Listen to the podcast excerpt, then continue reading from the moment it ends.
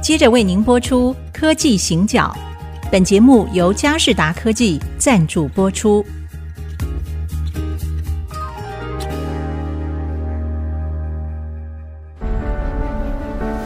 从区域情势、产业变迁到文化体验，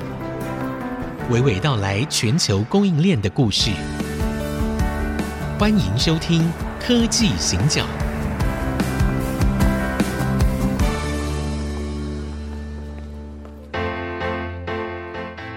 这里是 IC 之音主客广播 FM 九七点五，欢迎收听《科技行脚》，我是电子时报的社长黄清 佑。我是温怡玲。呃，我们在前面的两集哦，谈了半导体的供应链跟地缘政治之间的距离。好，那其实谈到的这个距离呢，我觉得有一句话很有趣哦，我们现在经常用一个字眼叫运筹。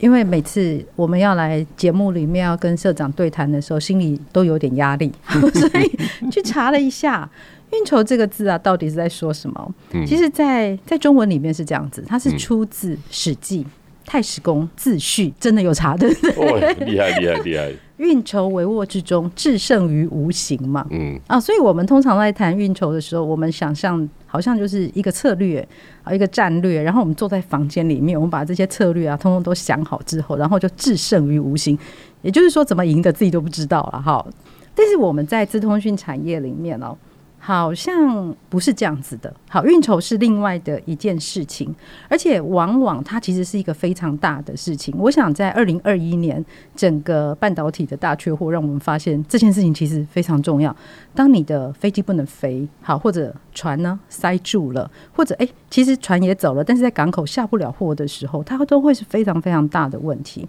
然后呢，但是这一点我们常常比较少琢磨，那非常有可能是科技产业的人也不太知道说，诶，这运筹到底是在做什么？反正他负责把他的货做完送出去。那做运筹的人，他看到的是一箱一箱、一柜一柜的，那这个到底有什么意义哦？他可能也搞不太清楚。所以，我们是不是今天就从这个部分，我们还是延续上一次，因为地缘嘛，地缘政治它一定要有交通，好的交通。好，那我们从这个点进来谈谈看，到底呃，资通讯产业这个运筹啊，重点会是什么？而且，我觉得在这一两年，从疫情之后，然后再来俄乌战争，好，都是非常非常大的变数。所以，社长怎么样看这个运筹这件事？这个我们这个主持人哈，露露一开场就拿《史记》来告诉我说，哦，他真的去查过了哈。哦是太史公说的，啊，我也很佩服啊。但从另外一个角度看这个事情，哎，你还记得《三国演义》里面有个故事，诸葛亮是差一点在斜谷把司马懿杀了。你知道这个事吗？我有听他过。烧他粮仓嘛，对不对对所以他的运筹就是把所有的粮食啊放在一个叫斜谷的地方，是，差一点就成功了，因为他火烧斜谷嘛。对，是结果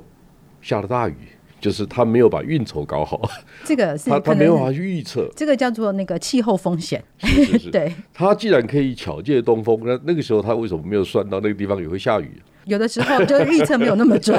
，AI 也是这样子， 所以他以前没有所谓的微型气象。哦，是是，好，大家知道吧？我听气象专家彭启明跟我说，嗯，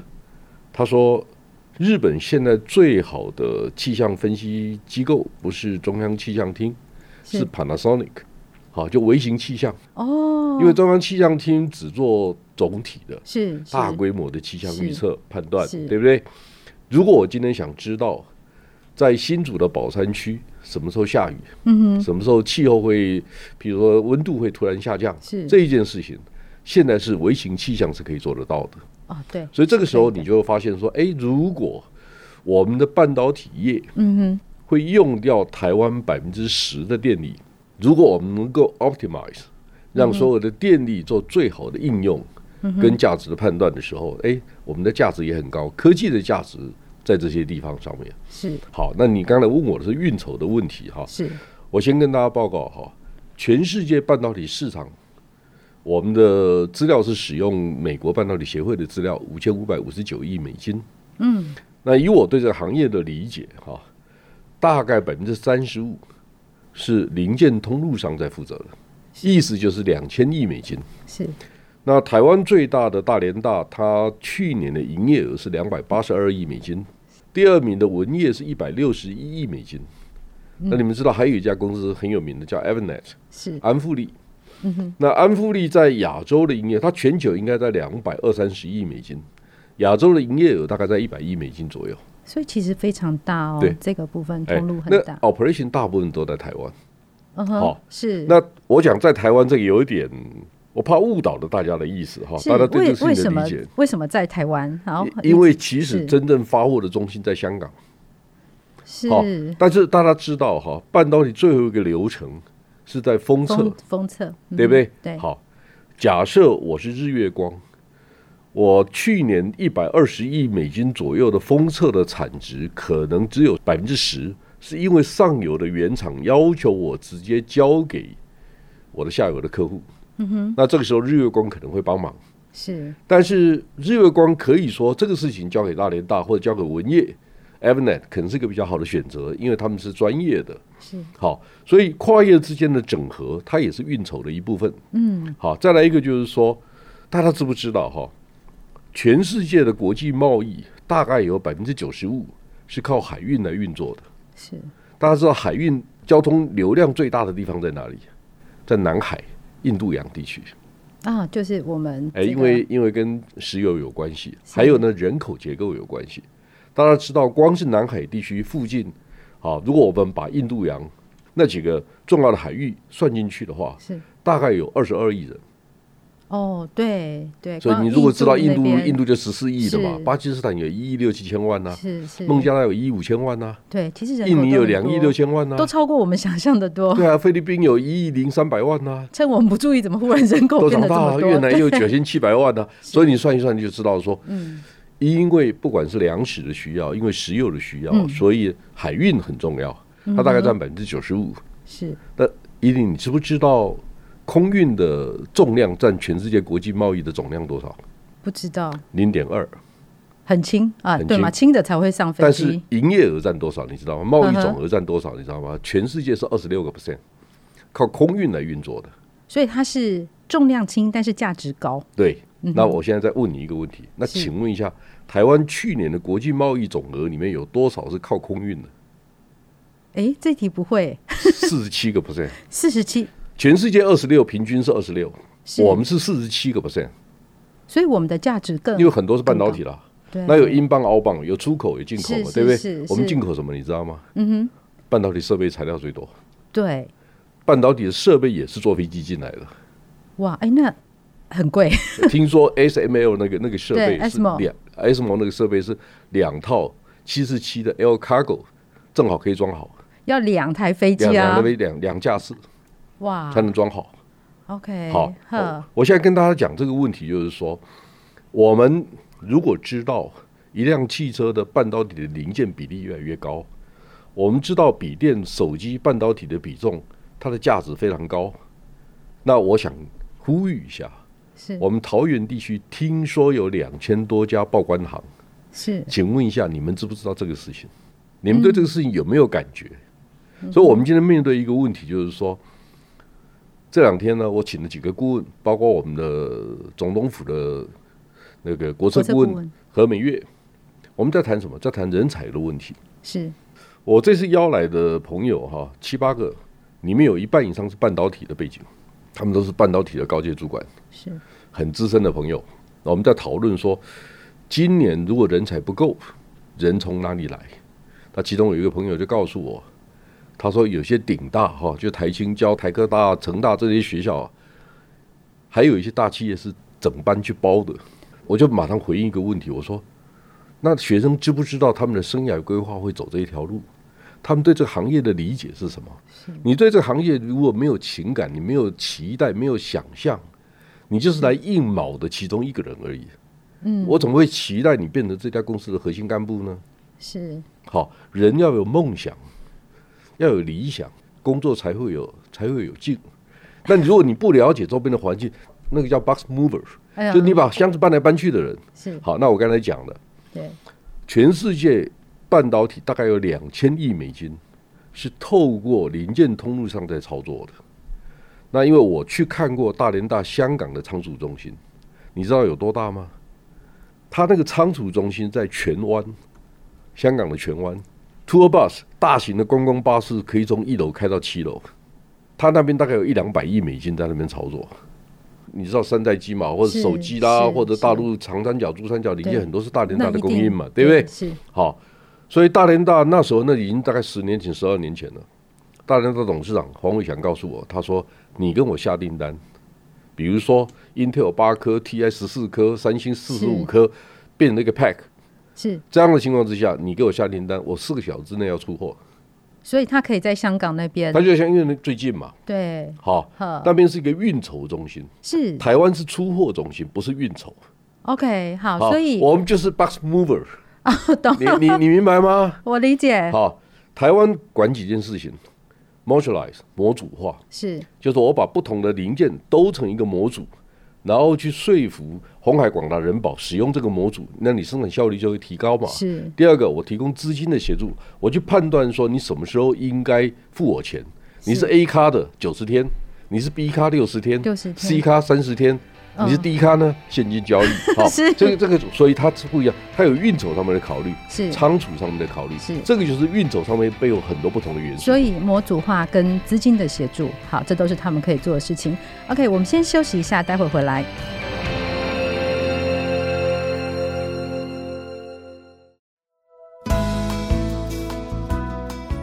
欢迎各位回到科技行脚，我是温怡玲。我是黄清友，我们刚刚在前半段节目谈到了产业跟运筹之间的关系哦。我其实大概第一次搞清楚，哎，这三大家他们整个在做电子产业这些零件的流通业，他们到底真正的 business model 是什么？我真的虽然我花了一点时间研究过，但刚刚听非常清楚。但是我想现在其实我们都发现这两年有两大变数嘛，一个是全球的疫情，所以随时都有可能这个城市就 lock down。好，例如上海，好，嗯上海前阵子也是嘛，哈、就是先局部封，哎，然后其实局部都封一封，也差不多等于是封了。那更早有有深圳，它也是也是 lock down。一个是疫情，第二个就是俄乌战争。好，那其实俄乌战争，我们现在看它整个它打的时间是超乎我们想象的。这两件事情哦，不晓得对我们整个全球的这个运筹产生什么样的影响。那我们从亚洲的观点怎么看这件事情？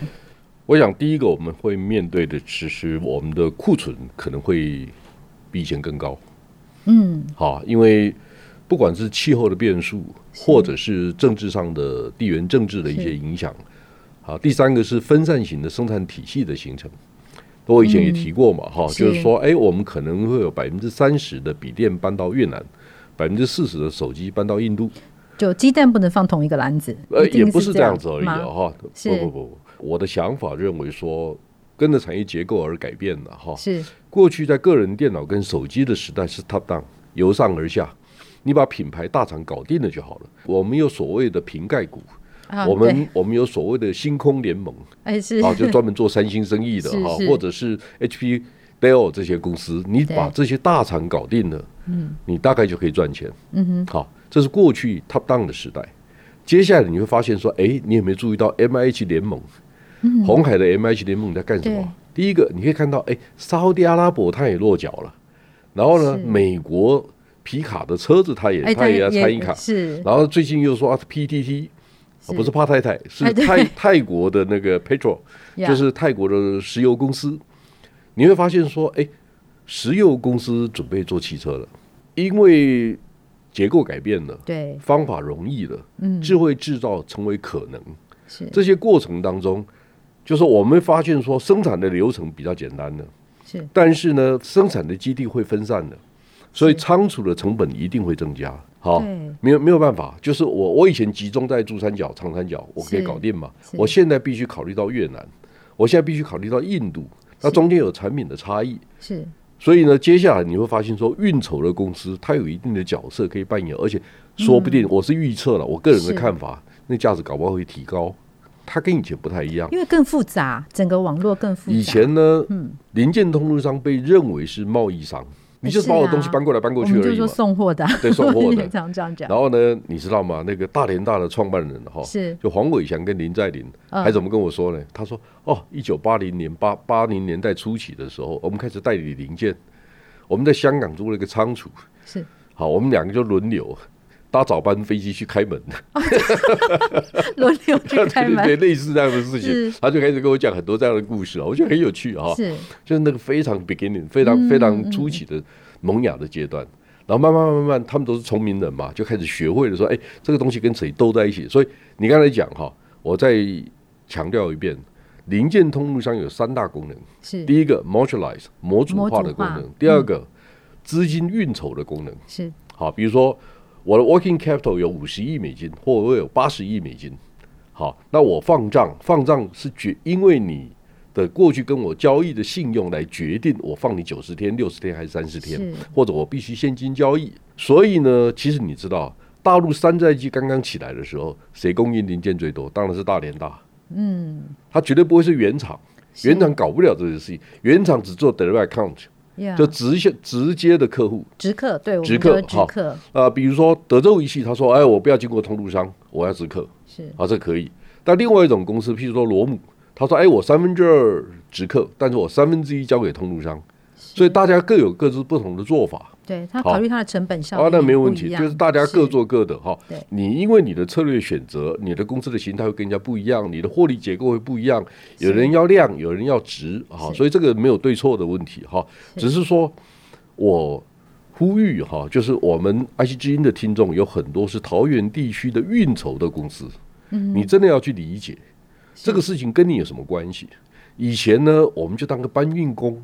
嗯以前大连大文业这些公司也是搬运工，是但是因为他们受过好的教育，他们就会想说、啊、，no no no，我不想只当搬运工，所以我开始去搞钱，我要上市， 上市以后我要去运作，等等是等等哈我。们刚刚那样的说法都是中性的啊，然后都没哦中有性的 当然是中性因为的刚刚听到搞钱，可能有人会跳一下说：“耶，哎这什么意思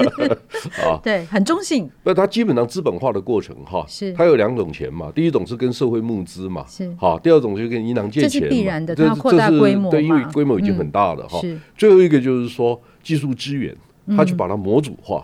好、因为很多的量产的制造公司，它不见得会在原厂，譬如说 Intel 啦、TI 啦、联发科啊，嗯它到原厂去打听说这个事情能能能能够做成什么样子。第二个，零件通路商可能因为它代理几十万种不同的零件，它零他件觉得 A、好 B、多 C、D、E 凑在一起最好、哦哦，，它有不同的组合，是所以他卖给你的时候，他已经组合好，他想过了。是，所以像大连大这样的公司，如果没记错的话，它大概五千个人，它应该有八百个到一千个 FAE 的工程师，所以它不是纯贸易商。哦，是它其实是有某种程度，它有这样子技术的一价个值对技术价值的好部，分，嗯所以大家去想象一下，好，那我现在是鼓励或者是提醒哈，比如说我们桃园机场有远雄自由贸易港。是好，那自由贸易港里面的人就是搬货吗？还是说你可以创造价值？你的方法是什么？这是一种。第二种就是说，你开始把所有的资料上云端，你也可以在云端上面提供服务，进出关的那个操作程序，你能不能跟桃园机场谈，或者跟华航、长荣谈？是好，大家知道华航到三月以前有二十一架货机，好像三月进来两架，现在应该二十三23架。架，呵好呵它是全世界最多货机的公司之一。是所以去年你知道，去年全世界只有三家航空公司赚钱我知道这个我知道了，嗯真我的吗有看你的文章，哦，对我有看，好，华航、韩航还有长荣，好吧？那华航赚了多少 钱？呃，你文章里有写，所以我没有背，好，我现在告诉你哈，韩航赚了一百五十五亿台币，华航赚了九十三亿台币，长荣赚了六十六亿台币。是为什那么我韩国赚的多？哎，我就问了这个问题，哎，你跟我的好奇心是一样的，是我就问了华航总经理，我说，嗯哎、那为什么人家赚的比我们多？有两个原因，是第一个原因，韩国只有一家，我们是两家分，所以我们两家哦加起来跟他一样多，哦，两个都是一百一百五十几亿。哦，好，懂第二个，台湾跟韩国出口的半导体百分之六十出口到大陆去，其实结构很像，非常类似，只是他们做记忆体体，我们做逻辑晶片、控制晶片这一类的东西比较多。是哈，那第二个，总经理告诉我一件事，我也觉得蛮有趣的。他说：“哎、社长，你不知道吗？如果是到欧洲、美国的航线，